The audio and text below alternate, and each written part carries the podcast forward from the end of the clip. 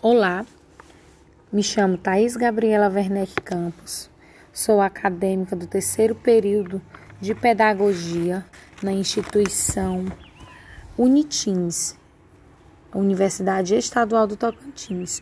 Vamos falar um pouco da matéria Avaliação Institucional com a seguinte pergunta: Qual a diferença entre a avaliação educacional e a avaliação institucional? O que seria a avaliação educacional?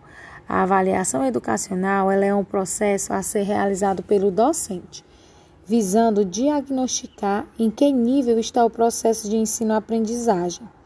Esse estudo é realizado através de pesquisas com o discente, ou seja, com o aluno, né?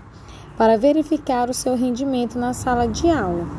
Atua como uma avaliação para saber se o aluno se desenvolveu bem durante a aplicação das disciplinas, podendo assim buscar soluções para as dificuldades identificadas durante esse processo. A avaliação institucional já é um pouco diferente. Ela atua como um instrumento de melhoria e de qualidade acadêmica e científica dentro da instituição. Ela tem como principal função compreender e avaliar todo o processo de ensino-aprendizagem oferecido pela instituição, buscando os caminhos que se adequem a todas as necessidades sociais, respeitando a igualdade de cada envolvido, ou seja, de cada aluno, né?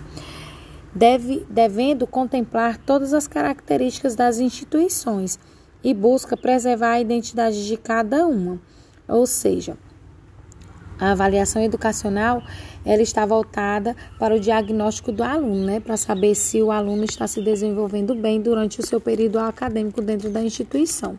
E a avaliação institucional ela está voltada diretamente para avaliar a instituição, né? Se a instituição ela está ela tá oferecendo um, um, um caminho adequado para para as necessidades de cada aluno, se ela se ela sacia todas as necessidades de cada aluno, porque existem diferentes tipos de necessidades, né? Tem, eu tenho uma dificuldade, mas a minha colega pode não ter.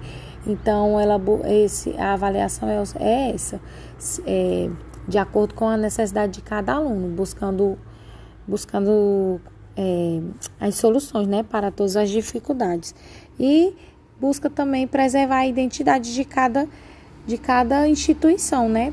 De modo que aquela instituição possa ser um, como é que se diz, um exemplo, um exemplo em meio às outras. Eu entendi dessa forma.